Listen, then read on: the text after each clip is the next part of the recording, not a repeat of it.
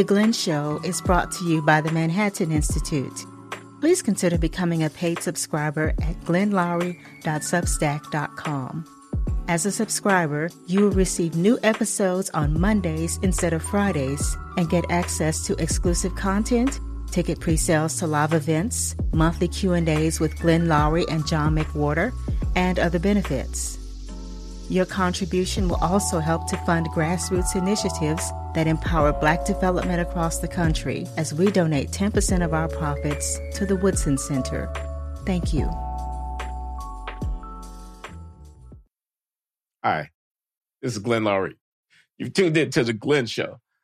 Uh, I'm with John McWhorter every other week, and this week with John McWhorter, and joined by Vincent Lloyd. Let me introduce John, who is uh, in need of no introduction. He's a professor at Columbia University and writes for the New York Times. Uh, I teach at Brown University. The Glenn Show is sponsored by the Manhattan Institute. I'm obliged to say that. I don't mind saying it. And we're with Vincent Lloyd, who's professor of theology and religious studies at Villanova, directs the Black Studies program there, and uh, is the author of many books, most recently, uh, Black Dignity, The Struggle Against Domination, published by Yale University Press. Vincent has published many books uh, by Stanford University Press and Columbia University Press and Oxford University Press, and is a prolific writer and uh, thoughtful, uh, philosophically oriented, uh, engage with uh, the uh, existential problems that are generated by the fact of black domination, if I may say so. That's a surmise that I take from looking over your your stuff. Anyway, you're also most recently author of a piece that was published in Compact uh, magazine, uh, Black Professor trapped in anti-racist hell, which has engendered a lot of discussion, and we thought we might uh, take that up with you here, if you don't mind. John, you got anything to add to that?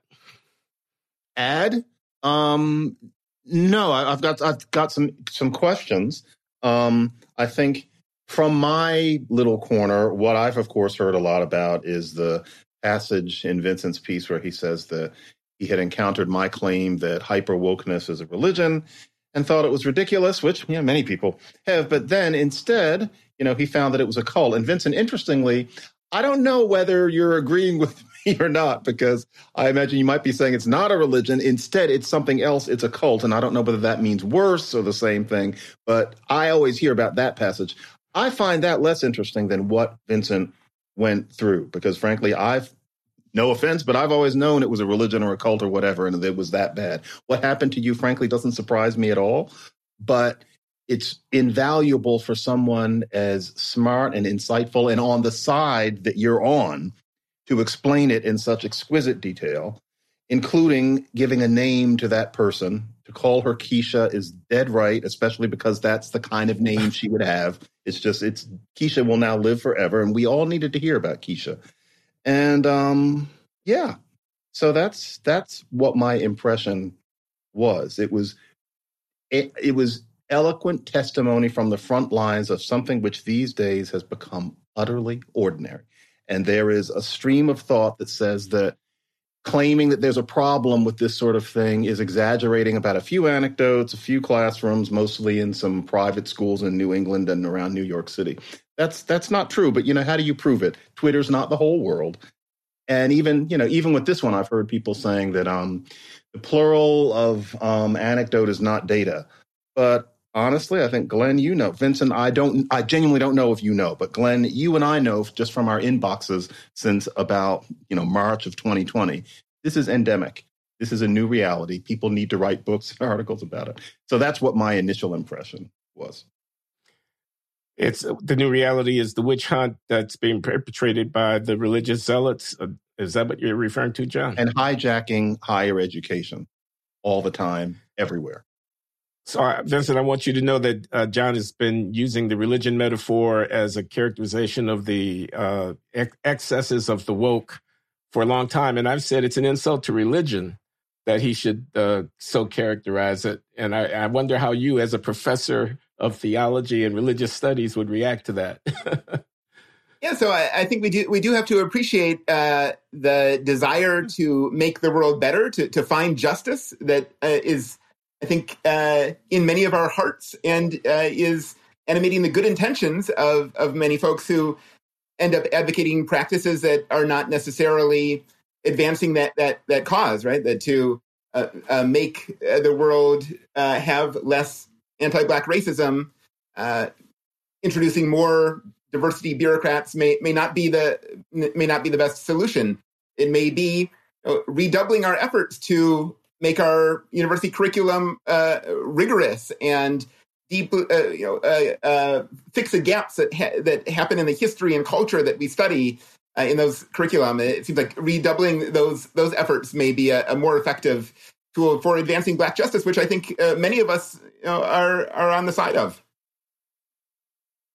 But on the question of the religious metaphor of, the cult and all of that.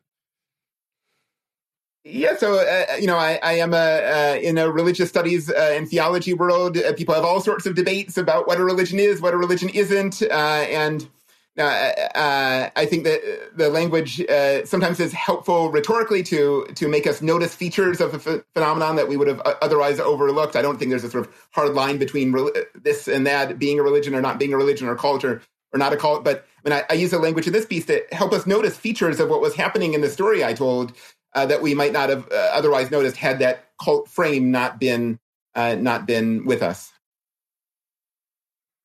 I see. Uh, I'm looking here at um, uh, uh, part of your piece in Compact. I wonder if you'd allow me to quote from it for just a minute. This is specifically on the dogma. You say, but the Telluride workshops were, and you will have an opportunity if you'd like to say a lot more about the mm-hmm. workshop itself, but I just want to put this on the table. Being organized by two Cal State students filled with the spirit of the times from what I glean, they involved crudely conveying certain dogmatic assertions. We're now talking about what the catechism of, quote, the religion is, uh, no matter what the topic. Um, experiencing hardship conveys authority.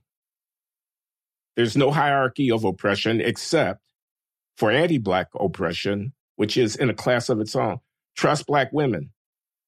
Prison is never the answer. Black people need Black spaces. Allyship is usually performative all non black people and many black people are guilty of anti blackness. There's no way out of anti blackness. So that that's the that's the uh, catechism. Uh, why isn't that quasi religious? I mean, it does. It sounds like completely out of touch with reality to me. If I say so, if I may say so. I mean, it, it I don't know why anyone should endorse that uh, agenda. I, I, am baiting you. I know I'm baiting you, but it's exactly those sorts of commandments or tenets that make me compare this to a religious kind of thought. Yeah.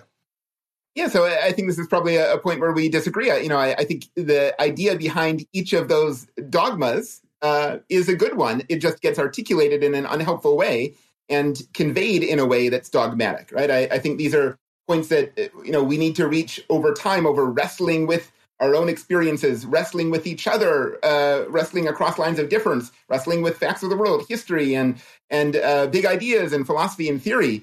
Uh, you know, we, we should be trusting black women. We we should be thinking about alternatives to prisons. We should be thinking about the uh, you know unique uh, wrongs that marginalized black folks uh, you know are, are, able to identify. But we can't just um, regurgitate that phrase over and over again. We have to uh, you know, uh, uh, uh, re- especially for 16 or 17, uh, as the students are, we're talking about in, in this case, we have to f- develop into those, those sorts of conclusions.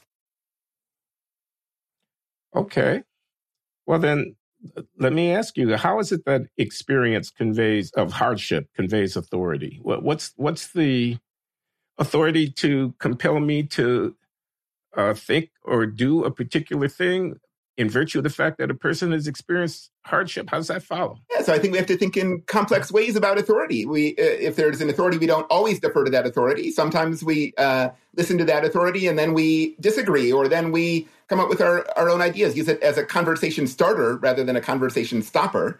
And in this case, I think it, it, if one has experienced domination in one's life, one does acquire some expertise in how domination works. right? When you're face to face with the forces of domination, uh, you, you, get pretty intent on figuring out what's going on. And uh, I do think there are things that, that we ought to be learning from those uh, who who come face to face with domination, whether it's in experiences of poverty or uh, experiences of racism or sexism or uh, you know other forms of domination. You know something, Vincent? I wanted to ask you something. Glenn, actually, no, no. We've been in this this ensemble for so long that I know your your rhythm. You've got no, uh, yeah, you've got more. No, I would be interrupting. Keep going. well, okay, John. Thank you. Thanks for the deference. I appreciate it. I was going to go back to the list. I mean, you're right. We don't agree, uh, and and I think that uh, the move that's made by the victim of of a hardship to uh, command in you know I, I am very uncomfortable with it. I think that can that can lead to excess, but I don't want to belabor the point. I, I, I hear you on the idea that experience might open things people up to something from a particular angle of vision that's worth taking into account. Uh, all non-black people are guilty of anti-blackness. Really? Right. So again, I, I think when we abstract these from uh, from their uh, sort of dialectical process, where they're um, part of uh, you know their insights gained from experience, they, they can sound quite um, you know uh, um, hollow or as if, if as if they're uh, obviously wrong. But uh, if we think about you know, uh, what was necessary for slavery to be even plausible in the U.S. Right? That took all not just laws, but it took habits. It it took uh, cultures. It took all sorts of things that didn't go away uh, when slavery ended, when the laws making slavery possible ended. Right, all of those anti-black habits and feelings and forms of reasoning and forms of seeing the world persisted, uh, and you know they infect everyone. They infect black folks. They infect, in, infect white folks. Uh, you know, it's part of part of our culture it's not straightforward. It's not, uh, you know, we needed to uh, get rid of all this stuff because it's infected by anti-blackness. No, you know, we live in a fallen world. Right? It's a, a tragic place. Right? There are all forms of domination that circulate all over, and we need to be really careful about how we clarify what we can respond to. But we also need to appreciate, you know, we are getting things wrong all the time. There are histories that have shaped us that you know we're we're not even aware of ourselves as yet, and you know we we need to have the humility to uh, learn from from others uh, who have you know experienced uh, sexism and racism uh, and other forms of oppression where where we should attune uh, our, ourselves to find those forms of uh, oppression and domination you know I, I read orlando patterson's slavery and social death a long time ago shortly after it was published and uh, you know, slavery is the permanent violent domination of natally alienated and generally dishonored persons. And I always thought about that, which is consistent with what you've just said, that there's limits to the law. So if slavery is not just a legal property claim where, you know, you go into court and you say, I own this person's labor, if slavery is something more of a symbolic domination, permanent domination, violent domination, generally dishonored, then you can have emancipation, which is a legal regime change, and not have really made a dent in the symbolic structures of, of domination and dishonor that were uh, attended to the appropriation of the labor. So I see that. But we're in the year 2023. So uh, so much has happened in the interim. The idea I'd take a country like ours with 330 million people, with all of its diversity, and that I would try to make the political discourse about the unique uh, claims to uh, domination of uh, of uh, of black people, and then that I would cloak that in the realm of theological righteousness and justice when it sounds like a self-serving and very sectarian kind of kind of move. I mean, don't we in the 21st century want to think about the uh, sort of uh, uh, significance of all of our people on it with a with a different lens? Do we really a hierarchy of oppression? I, I know I'm not being completely coherent, no. but we don't have time for me to develop a full rebuttal. You yeah. see the spirit of what I'm trying to Certainly, say. yeah. And I, I, think one of the, the great insights of Black justice movements over the last decade has been that, you know, things actually have not been getting that much better over the last half century, right? If we look at uh, economic uh, inequality, if we look at wealth inequality, income inequality, if we look at job opportunities, if we look at environmental racism, right? There are all sorts of domains of American life where there is it does seem like there there's something about uh, blackness, right, as opposed to uh, uh just uh, as opposed to class, as opposed to other sort of cultural difference. There, it seems like there's something about blackness that is distinctive, that is qualitatively different from other sorts of uh, forms of marginalization. And the story about uh, the afterlives of slavery, right, that persisted even when the laws enabling slavery ended, right? That seems like a pretty, at least to me, like a pretty plausible explanation for that, that distinctiveness uh, of uh, anti-black racism that that we see uh, today, that Black justice movements have put on the put on the table today. I mean, I would also add, you know, there, there's a long tradition in the in European political thought of thinking about domination as uh, at its root about master and slave, one who can arbitrarily assert his will over another and what better example of a master slave dynamic right, does one have than the Middle Passage, right? That's uh, the the enslaved totally stripped of uh, you know culture and family and uh, and language uh, and so on, and uh, you know a, a, master with almost total authority, right? Um, so if we want to learn about domination, the central problem in European political thought and in in uh, figuring out what justice means then there's no better place than Black experience to turn. But Vincent, what does that do for Walter Jenkins, the Black middle manager in Cleveland with two kids and a wife? He goes to church. He's fine. I mean, if we're going to do pop culture, Stanley on the sitcom The Office. I'm thinking of that kind of person. So, the middle passage, yeah, the horror of domination, I always imagine, you know, being in, in prison unjustly or, you know, something like that. Like you, you can't control it. Yeah, that's true. And black people have suffered from that to a massive degree. But why do we want to talk about the middle passage and the nature of brutal domination when we're talking about what's going on with black people today? And, and Memphis is not the answer. That's something that happens to very, very few people comparatively. We're talking about the whole Black experience. This is a genuine question. What, mm-hmm. what is the goal of looking at it with the airplane that high up in the sky? It's something I've never quite understood. Right. So, you know, I, I think the, um, I agree that uh, the the story uh, about uh, anti-blackness rooted in, in slavery doesn't speak to all black uh, black folks right there are uh, uh, we have to think about class we have to think about gender we have to think about immigration right there are all sorts of other factors that, that we have to think about as well but there is a particular power to that story and you know I, I think the when when we're sort of looking at these issues uh, at a distance from a relatively comfortable position looking out on the nation and say well you know why can't people get along uh, people look so different. Black folks look like they have all these sorts of different experiences. You know, th- that's one perspective. If one is looking from the perspective of you know, uh, poor black folks whose uh, lives uh, are under threat every day, whether it's from environmental racism or police or, or other factors, right? It seems like there's an urgency, right? An urgency uh, to to find stories that will uh, transform the nation, right? Well, that that will keep poor black folks, poor black women safe uh, from uh, the the harms that that they really do face on a daily basis. What is a world without domination? Yeah, that's a, a great question, and and you know I, I uh, think that's something that we look to literature to find, we look to music to find, we look to poetry to find. I, I don't think that's something that we can uh, describe in prose or in a system.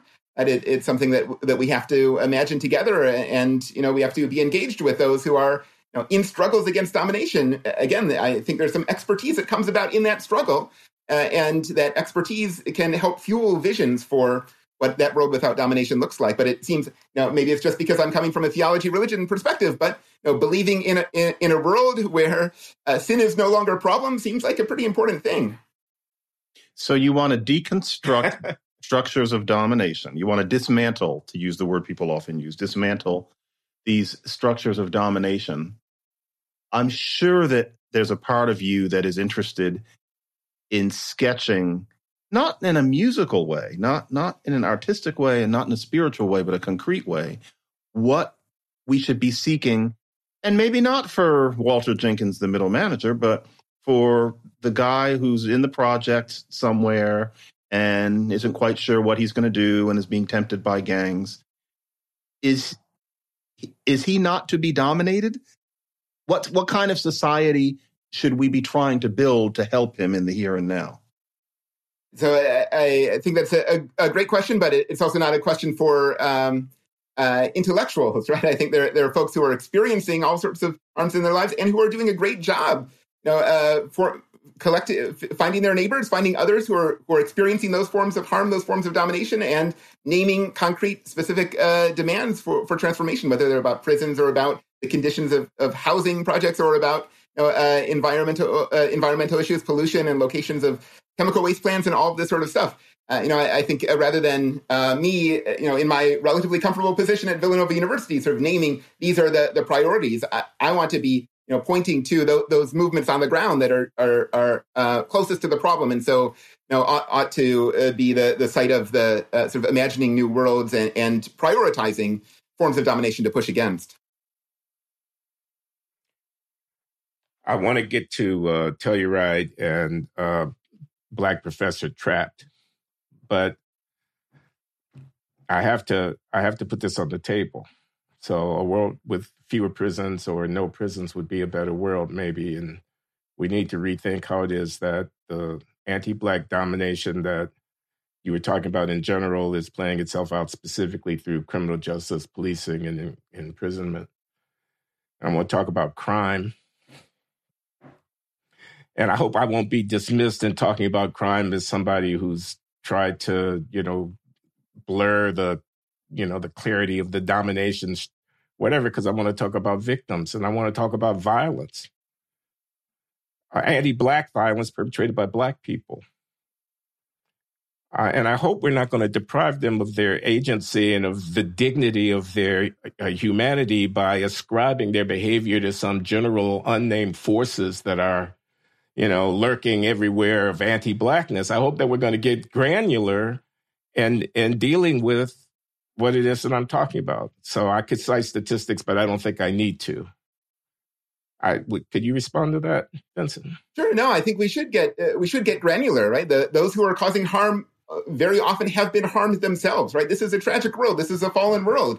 There there are deep problems of violence in our American society, uh, and they're not uh, straightforward, sort of discrete problems. One person causing this act to another person. It's one person who has had a series of harms caused to them who's now causing harm to another. Right? That that that doesn't justify you know the, the one act by the one person, but it means that we have a big, complicated problem that we have to address, and we have to address it in lots of different ways and lots of different um, strategies. Uh, and we can't just fixate on one act or name a problem like black on black violence uh, as um, you know sort of the end of the conversation. I didn't want it to be the end. I mm-hmm. wanted it to be the beginning of the conversation, and I wanted to say, while those forces that you allude to certainly exist, what is the world that we invite if if we don't extend the uh, the as I say dignity to the person of holding them responsible for their actions. I mean, that's not the only thing we're going to do. That that's not the end of the conversation, but I take a pistol, I fire it out the window of my car, and the bullet goes through the head of some uh, six year old sitting on their grandmother's lap. I mean, what exactly was the response supposed to be? That starts happening at a scale that the quality of life in the community is genuinely diminished? Is it really uh, politically unacceptable to uh, to talk about uh, to talk about that in a world without prisons?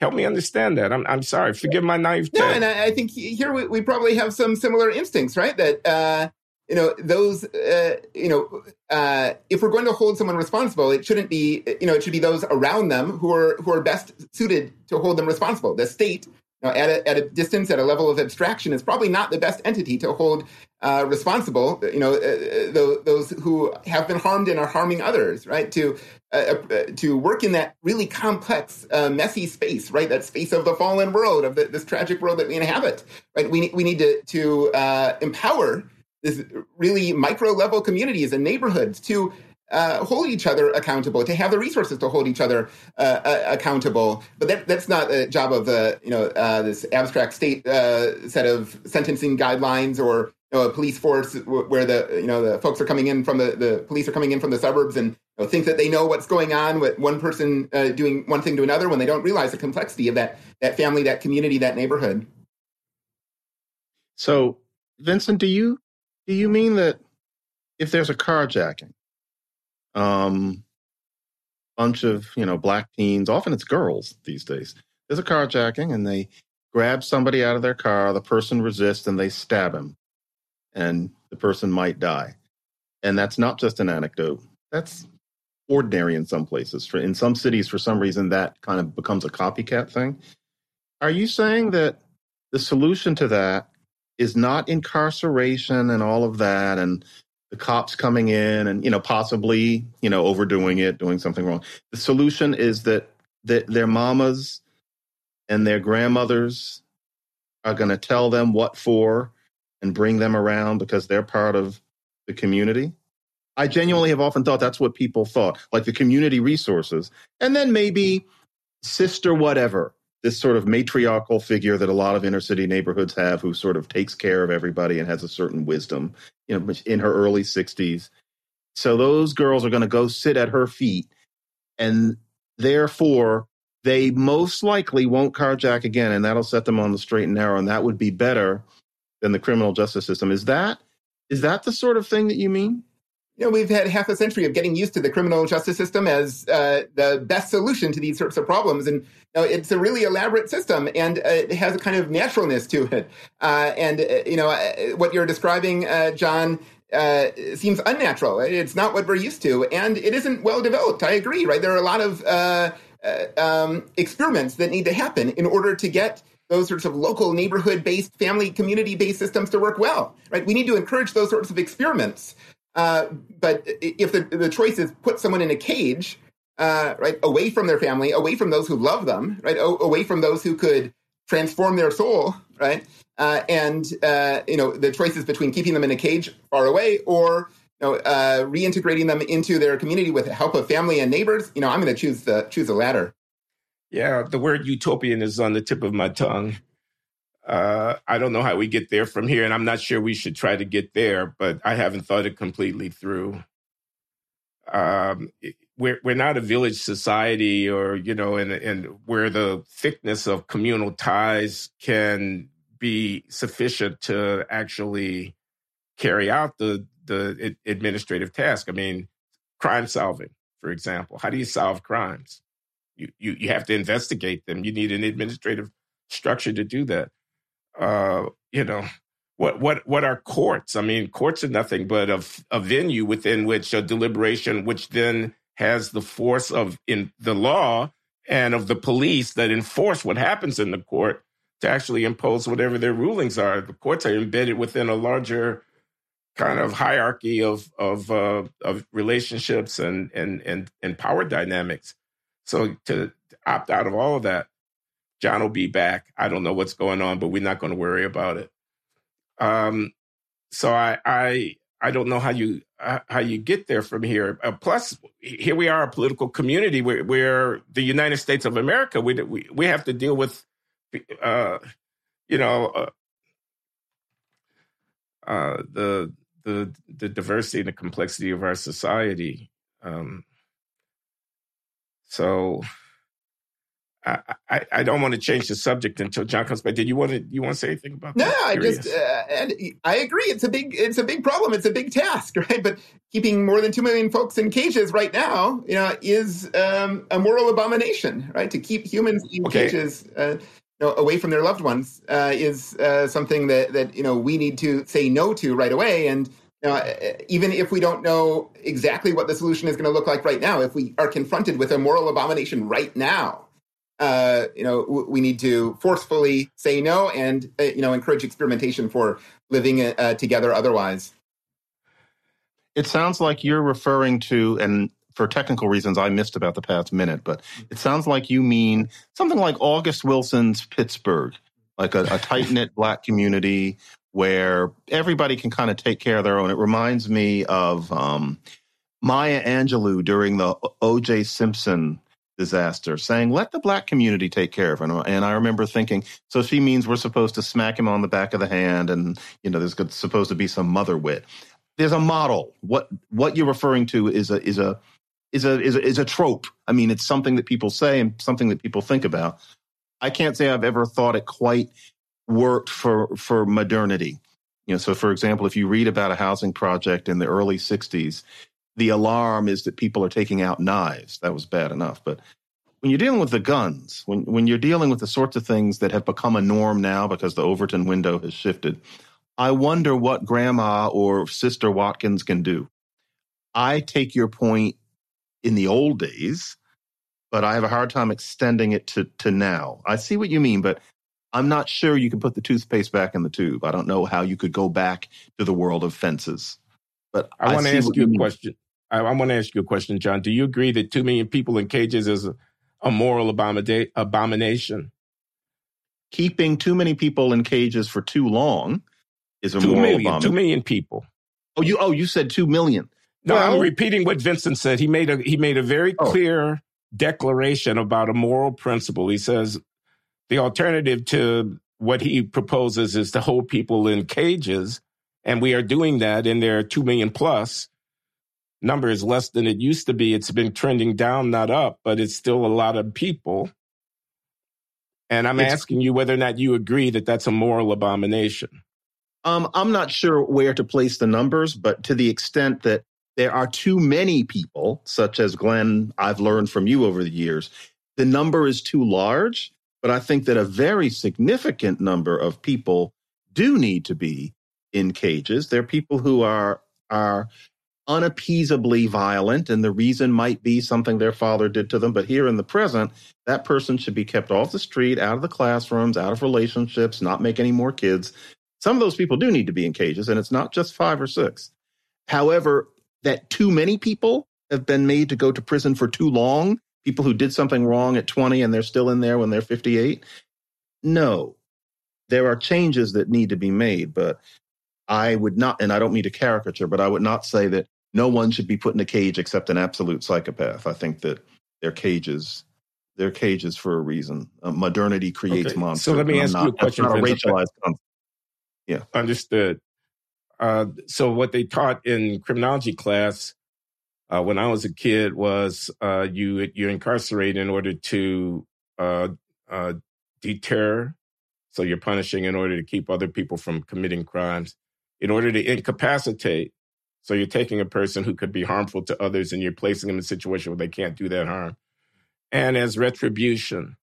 So you're, in a sense, affirming some kind of value or norm uh, or uh, whatever uh, that you That's consider to be virtuous right. by punishing the person who's, who's contravened that norm. So, no, it's not. Forget what I just said. Go ahead, Glenn. I'm I, am sorry. I just I really I'm I'm asking. Really, there's no incapacitation argument. There's no deterrence argument. Uh, and I guess retribution would be the one that you'd be least uh, sympathetic to, uh, um, uh, uh, to support the idea of incarceration. Right. So I, I think uh, we I need to see whether the system we have right now, which is extremely expensive, we're spending tens of thousands of dollars per person for uh, whatever, circa two million people uh, incarcerated know, is that system working, right? Are, are folks coming out of that system and, uh, you know, uh, not harming others, right? Uh, and uh, are they participating in their communities? Are they, you know, leading thriving lives that, that enrich the, the lives of those around them and their neighborhoods? And you know, the system we have is broken, right? We can, uh, uh, even regardless of what we think about principles in the abstract, right? We, we have a particular system right now in the U.S. with two million, around two million people incarcerated a system that's not working, right? We need to be thinking imaginatively about other other sorts of systems. Okay. We should let's do. I'm starting out the new year just like I concluded it, with one great night's sleep after another, thanks to my cozy earth bedding. It's no wonder over 5,000 customers have left five star reviews on their website. Cozy Earth was founded to transform lives by offering the softest, most luxurious, and responsibly sourced bedding in the world. Cozy Earth bedding is made using only the finest premium viscose from highly sustainable bamboo. No wonder top designers choose Cozy Earth.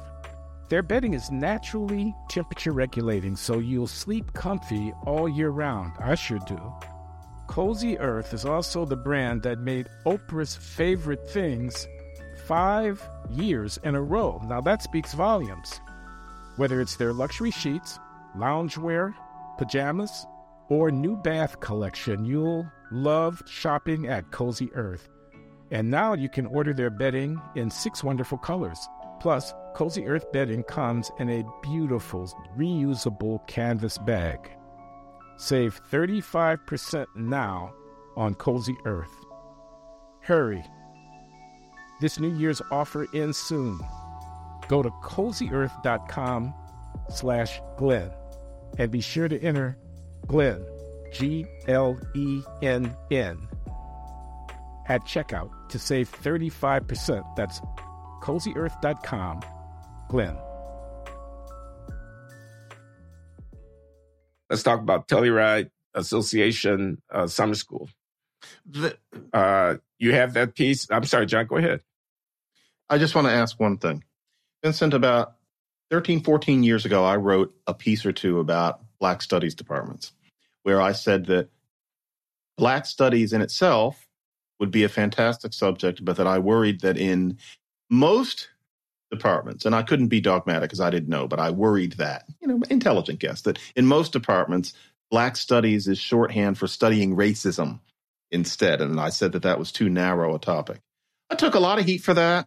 You know, there were people who wrote things in magazines and stuff with, you know, black studies professors saying, we know who McWhorter is and what he stands for. You know, there were people very mad at me for not wanting to debate on the radio about it. They wanted to beat me up because I was mischaracterizing what I was drawing from the syllabi of a couple of black studies departments. I was, I was interested in seeing in your interview with Conor at the Atlantic that you openly say that Black studies is supposed to be about domination. I kind of wish I had had you to refer to 13 years ago. You say that that's what it's supposed to be. It's not supposed to be learning about the history of Ghana.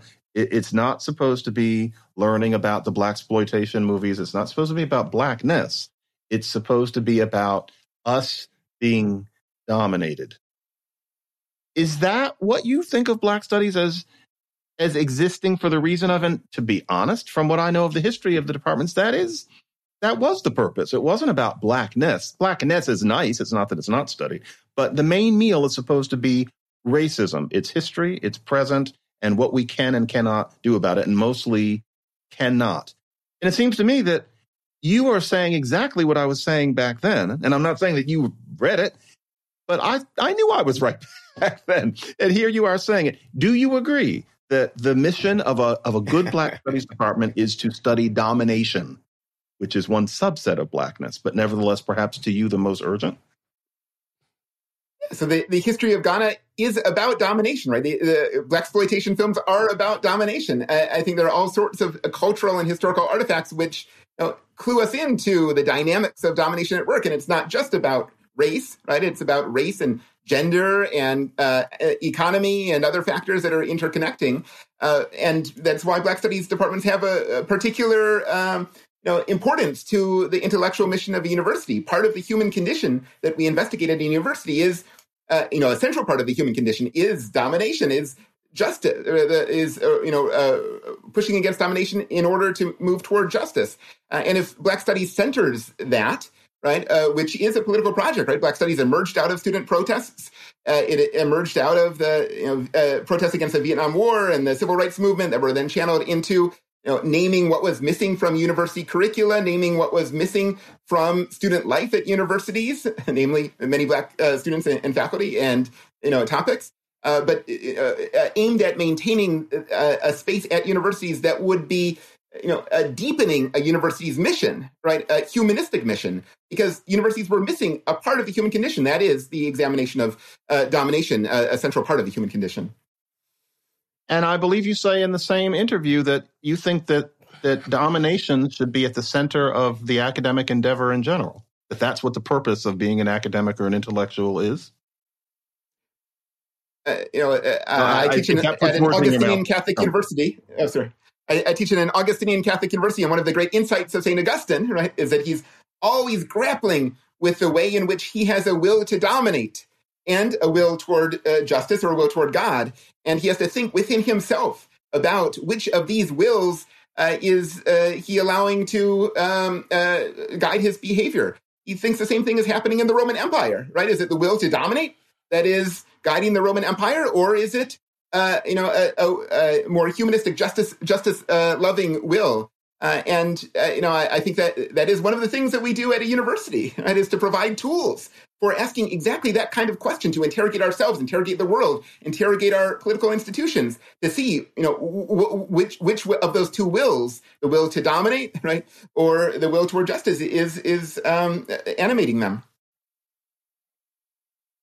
Vincent, I must say that um, I've never heard anybody express that, and you're localizing it to the mission of your particular university, but I think many people would consider it a more general statement, and you might be one of them. I've never heard that said more explicitly.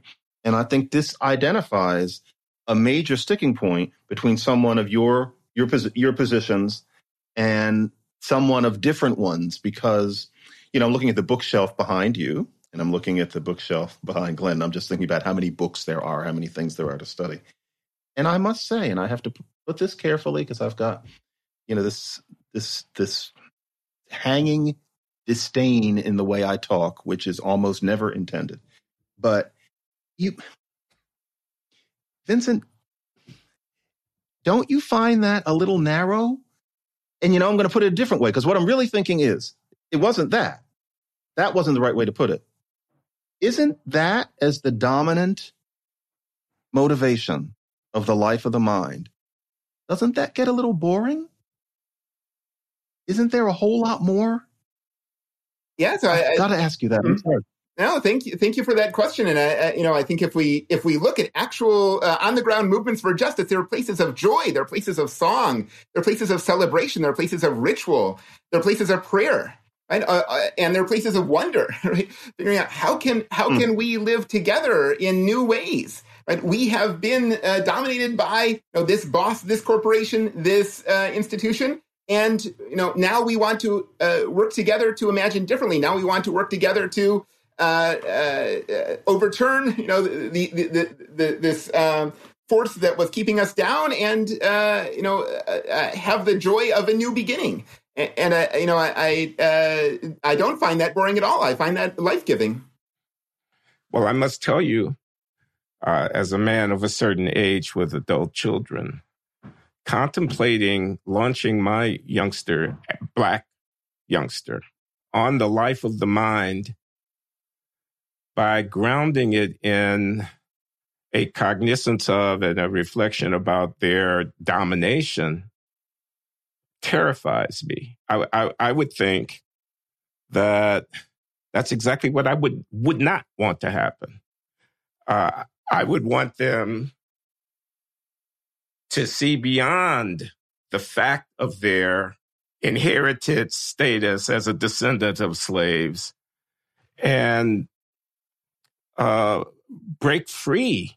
But, uh, so I, I mean, I, you know, could go on for a long time about this, and I won't. I, I, I very much share John's sentiment that there's something reduction, reductive, and kind of narrowing about defining uh, oneself in that way. Uh, you know, I, I want to. Uh, I'm, I'm, sure you've thought about this, Vincent. I'm sure this is the kind of thing that you you you spend a lot of time thinking about. I mean, I, I want to break free from it. And you can, you're probably going to tell me that that very desire to escape it is one of the symptoms or the consequences of the fact of domination, which has reduced me to this thing. And I'm de- living in denial of something. I mean, you know, not to put words in your mouth, but uh, anyway, we can't go on here forever, and I do want to hear about the professor trapped in the world of uh, anti-racism. So uh, uh, the article's got a lot of play. I've had a couple of friends send me, uh, you know, reprints saying uh, I was in the Telluride Association program when I was a kid. It's a great thing, and uh, this is uh, disturbing and whatnot. So tell us about, yeah, you know, your experience. Thanks, Jan. I, I know we just have a, a couple minutes left here, but uh, I was teaching in this program for uh, elite high school students, students with extraordinary abilities from all over the U.S. and beyond. Uh, the program had post 2020 uh, reconfigured so that the, the focus was no longer on a sort of uh, great books type curriculum, but uh, on uh, anti oppressive studies and critical black studies. Those were the two tracks that, that now exist in the Telluride Summer program. it struck me as a great opportunity to think through, you know, what are the ideas animating Black justice struggles? How, what are the experiments happening about you know, imagining new worlds and so on? But uh, as part of this this program, I witnessed a sort of growing toxicity on on the left. Uh, it seemed as if you know the the program was uh, taking the uh, spirit and vibrancy of justice movements and reducing it, flattening it into uh, statements that the students were just supposed to repeat, and we couldn't have that kind of deep, searching discussion uh, that could allow students to to make up their own mind and to deepen their their commitment uh, to uh, intellectual life and to and to pursuing justice.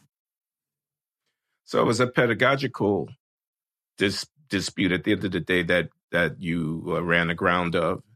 That is, you, you wanted to have people, kids come to conclusions which with which your uh, antagonists might have agreed, but you wanted them to reach them through a process of deliberation, and they wanted it to be dictated, as it were, to be as nailed to the wall, and people would then know what to think.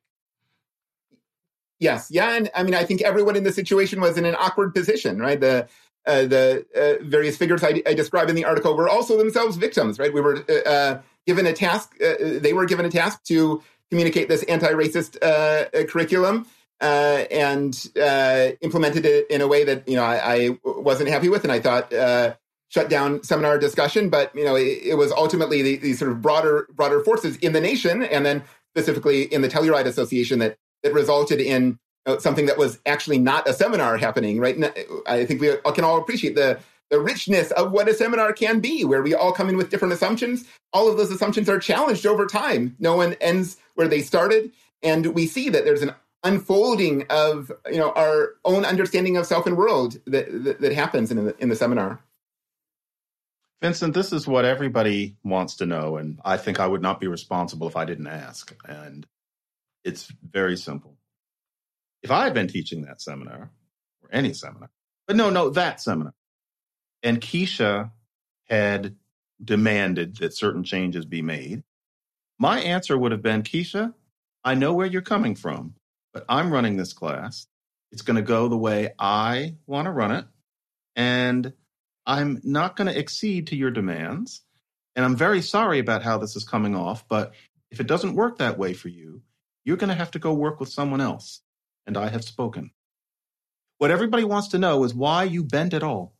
Why did you feel that Keisha needed to be adjusted to in that way? One of the exciting things about the Telluride philosophy, you know, which was not not necessarily my philosophy or the the, the students, but the the organization's philosophy is is that uh, students should be empowered uh, to uh, with sort of radical democratic authority to decide things themselves. Uh, and if the majority of students want something, then that's, that's what they get. You know, I, again, I, I'm staying neutral on whether that's a good or bad thing, but or whether it, it could be good if it had more constraints or more of a framework. But you know, this is what the organizational philosophy was, and and so it's part of a it's part of a excuse me. Okay. So so what happened, Vincent? The, the, the seminar blew up somehow, uh, and uh, you ended up getting uh, canceled or something. I mean, what happened? And so the, the students uh, demanded, the students had a list of grievances uh, claiming that I was perpetuating anti Black racism. Uh, they had learned about these sort of abstract principles of anti Black racism. Uh, they didn't have any any substantial racism around them to uh, to apply those principles to. And so I was the only sort of, uh, or the, the instructors of the seminar were the only sort of outsiders to, to which those principles could be applied. Um, you know, it seemed like when, when that kind of claim is made, you know, uh, you are perpetuating anti-black racism. It's uh, expecting an apology or some sort of course correction. Uh, uh, one of the demands was that we switch from seminar style instruction to lecture, uh, which seems very ironic in various ways as well. Uh, I, I, reached out to the, the Telluride Association leadership and said, now, as an organization, you need to step in and say, you know, this class is supposed to be a college level seminar. This is what a college level seminar looks like. Uh, that's why you're here. That's the purpose of your summer experience. The Telluride Association was was not willing to do that, and so the, the seminar ended prematurely. Well, it is student governed, right? Yes, and the, the alumni board is all young alumni. They're usually in their 20s or so. So there are all sorts of, there's a lot of susceptibility to the, the currents of the time uh, for, for good and for ill. Well, you talk about irony. I mean, having heard you for the first half hour or so of our conversation, I find it exquisitely ironic that you would be accused of anti Black racism it does seem like a, a, you know one of the things that uh, the left has to work on, right? That we, we need to be building allies and you know reaching out uh, to to folks who might have underdeveloped or, uh, or not just uh, just not thought so much about political views and uh, you know cultivating the the virtues and sensibilities that can help us work together in, in a struggle for justice rather than suspecting each other or personalizing uh, disputes. That whole episode to me, it's it's so sadly ordinary, right down to the fact that te- the Telluride powers that be wouldn't do anything about it because it involved black people. It's just it's so craven, and it's so unreflective, and it's so condescending to, in a way, all three of us and all black people to suspend judgment that way just because it's about racism, and because they're afraid that an apparently rather intimidating person. I'm beginning to picture what Keisha must, Keisha, um, how Keisha must present. They're afraid of her. They're afraid of getting yelled at by her, and they're afraid of what she's going to put on Twitter. That is but not. Vincent, way- is, Vincent wants us to bear in mind that Keisha is a part is caught up in the same uh, problematic that uh, everybody else is, and we that's should. one way of putting it, but whatever uh, she's that's what caught he up said. in, yeah, she, I do. She, I mean, she, I, I, think uh, Keisha is a victim here as well, uh, and you know, it's a product of the you know the dynamics of the time, the larger cultural dynamics of the time. You know, I, have really enjoyed talking. I, have to have to run. Uh, sorry. Thank you so yeah. much, uh, and uh, look forward to being in touch. I know you have to Thank run. You. He's got another event, everybody, so he's not being rude. Take care, Vincent. Care. Thank you so much. Okay, so John, what do you think overall about uh, the Vincent Lloyd story? Well, you know, um, seems like a great person, seems like a very smart person, but honestly, I I would have to say that in terms of a defense of that domination focused way of doing academic inquiry and the the tenets of the new way of looking at social justice, I, I can't say that I was moved to feel much differently than I, I do now. And in a way, I, I found him useful for presenting what the other side is because he wasn't doing it out of anger. He wasn't trying to beat anybody over the head. And you could see that he is bright, he's nice, he's well meaning, he is not a naive person at all. He there's no demonizing people like that. But he is definitely he is and I'm I would say this in front of him. He is a a beautiful instantiation of a frame of mind which in a different spirited person can be used quite abusively. Um, but I, I do not saddle him with that description. Well, I, I will admit to having been impressed by him, even though we disagreed about a lot of stuff. Uh, I did uh, do a little research on his background, and um, he's an accomplished uh, scholar. He's he's a serious, uh, thoughtful person.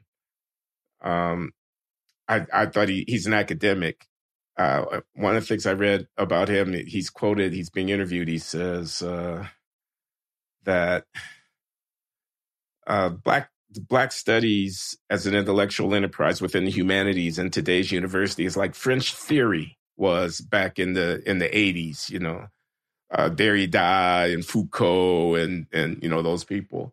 You uh, because it's a fertile without- it's yeah. a fertile ground for. And then I read on a little bit more, and I I realized this is a world that will make sense to somebody uh, in an English department or something in a university, but it won't make much sense to anybody else.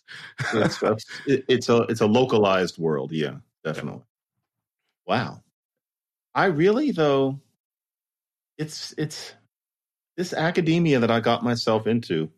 Sometimes I wonder whether I would do it again if I knew what was coming, because you know linguistics ha- has in some of its subdepartments, which are increasingly influential, that that framework of person, and I just that's not why I'm interested in things. It's not that I don't understand social justice, but the idea that you apply those hardest firing brain cells to that one particular concern, to me, it's just, it would be like talking about nothing but taxes all day.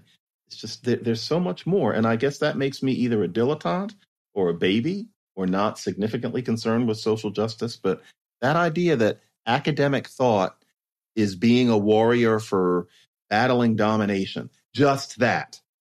It just, for me, it's always just, and what else? Really, is, is that all? And I'm very open to the idea that I'm just missing something that I, ne- I never got over being five years old or something. But whenever I run up against that, I just, I'm so, so disappointed. I don't know.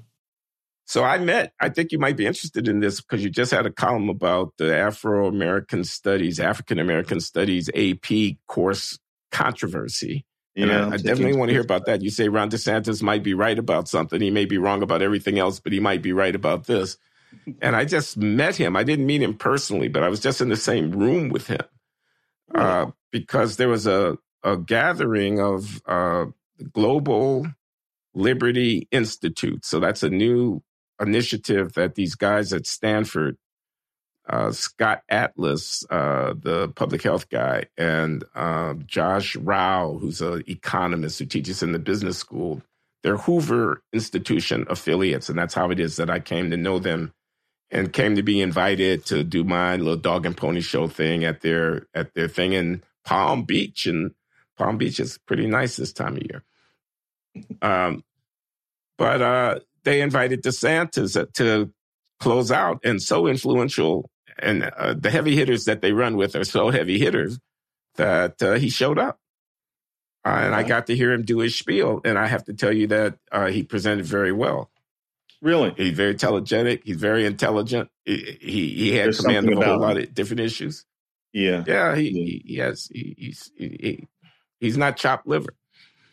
if he ends up being the nominee, you know, if he ends up being president, at least he has a has a brain. I mean, I I can go with you on that. At least he's an adult, definitely. But on this Black Studies thing, I don't. Yeah, I doubt if he is reflecting about the issue. He's got this broad brush notion that he's using because he's part of a certain base. But if that broad brush means that you don't have an AP curriculum based on a fundamental notion that bell hooks is the center of intelligent black endeavor, then as far as I'm concerned, okay, the broad brush happened to do the right thing this time. And of course, I'm, I have a lot of people who are saying that I shouldn't say this because it gives support to DeSantis and encourages people from the hard right to, you know, have their say. And that's that grand old argument. Don't say what you believe and know to be right because you don't want people who are going to agree with you for the wrong reasons to further their own influence. I don't go for that. It's funny. People on the left never think that way when they express their views. Hard left. So, yeah, um, but it, it needed to be written and it needed to be written by somebody black. And um, I'm glad I'm glad I wrote it. Yeah.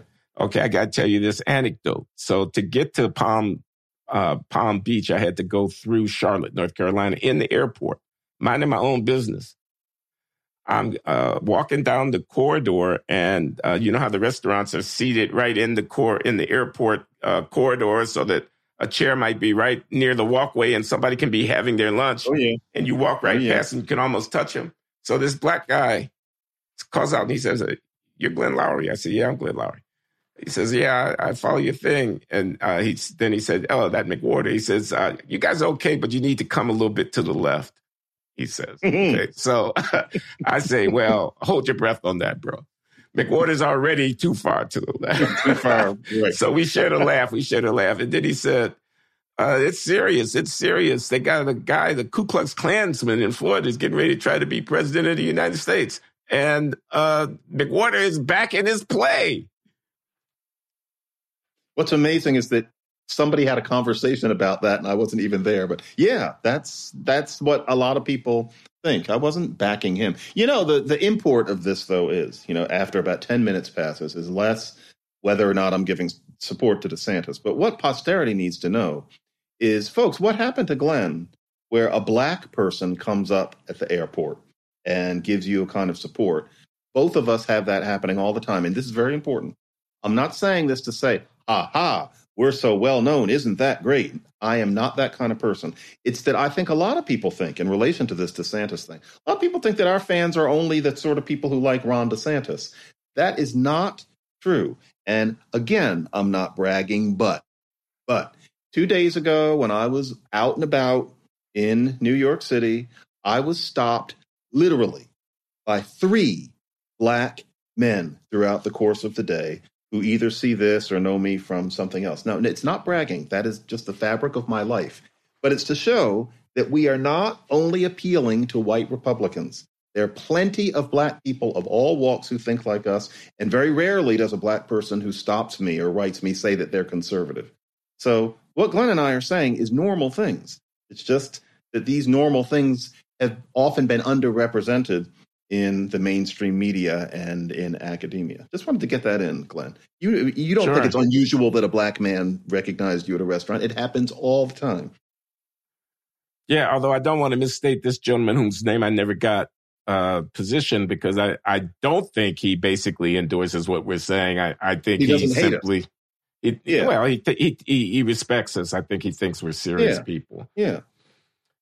Um, but I, t- I detect a connection between your uh, position on the AP uh, African American Studies course, which is that if it's really going to be indoctrination about victim studies, then maybe, and U.S. is racist and bad, then maybe it's good that DeSantis is pushing back.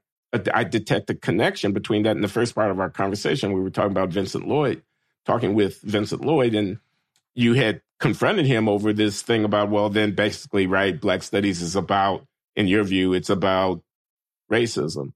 And you want it to be more than that. You think that's boring. You think that's that's uh, narrow. Uh, am I reading and, you? And misrepresented. Yeah, a whole lot more has gone on than those things.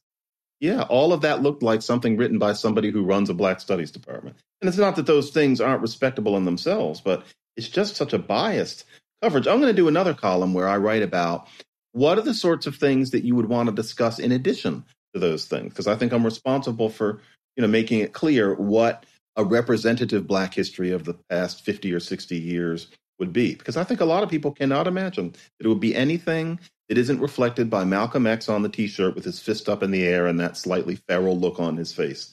That is not the whole of our experience. I would venture to call it half. I'm not going to go below half but there's more and I just find myself thinking, I have never read a Jewish history. I have never seen a history of Irishness. I have never seen a history of Chineseness, or perhaps more to the point, Koreanness, that is so obsessed with who hurt us, who tried to hurt us, and what we did about it, and whether or not we triumphed, as if that's all there is. There's no more articulate testimony to what slavery did to us, and then Jim Crow in a way, than that ambivalence about saying, here's just us, not us who triumphed over what Whitey did to us, but just us. Here's what's good about us. Here are great things that we did. And there's an idea that you're not supposed to do that too much because you don't want to detract from people being aware of the racism. That's not the history of a people. I mean, of course, with Black America, there's going to be a whole lot of that, especially earlier on.